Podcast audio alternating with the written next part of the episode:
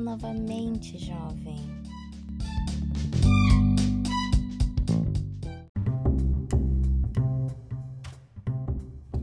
Margulis e o Hash.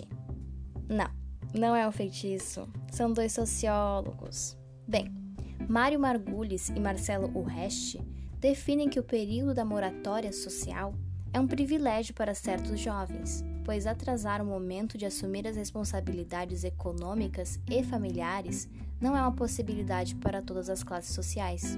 Morou? É importante perceber essa moratória social como uma condição de classe, localizada numa determinada estrutura ou grupo social.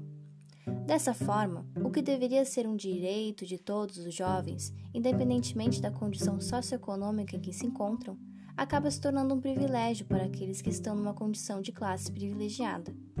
Dessa maneira, os jovens das classes populares têm uma moratória social muito menor, ou até ausente, em relação a jovens de classe mais abastadas. Existem jovens de oitenta e tantos anos e também velhos de apenas 26. Sabe-se, entretanto, que muitos jovens têm que começar a trabalhar desde a infância ou adolescência, muitas vezes abandonando a escola para contribuírem para a renda familiar. Se esses jovens não podem desfrutar da moratória social, significa que eles não podem ser considerados jovens? Não, né?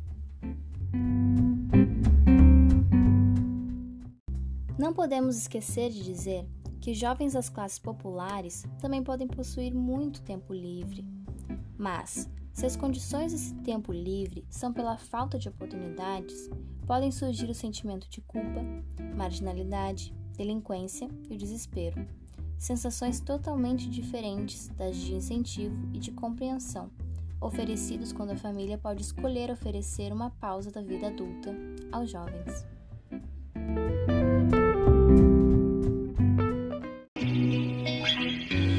Nessa terra de gigantes. Eu sei, já ouvimos tudo isso antes. A juventude é uma banda numa propaganda de refrigerantes. As revistas, as revoltas, as conquistas da juventude são heranças, são motivos para as mudanças de atitude. Os discos, as danças, os riscos da juventude. A cara limpa, a roupa suja, esperando que o tempo mude. Agora que já sabemos que a maneira de ser jovem e viver a juventude é influenciado pela classe que fazemos parte, as oportunidades que temos, nossa cor, gênero, onde moramos. Seguiremos o nosso tema abordando as juventudes e os jovens a partir da condição juvenil, que é a maneira de ser, a postura diante da vida e da sociedade, a condição que vivemos nossa juventude e tudo que atravessa vivê-la. Entender sobre a condição juvenil é compreender a sua vida também. Vai lá, lê.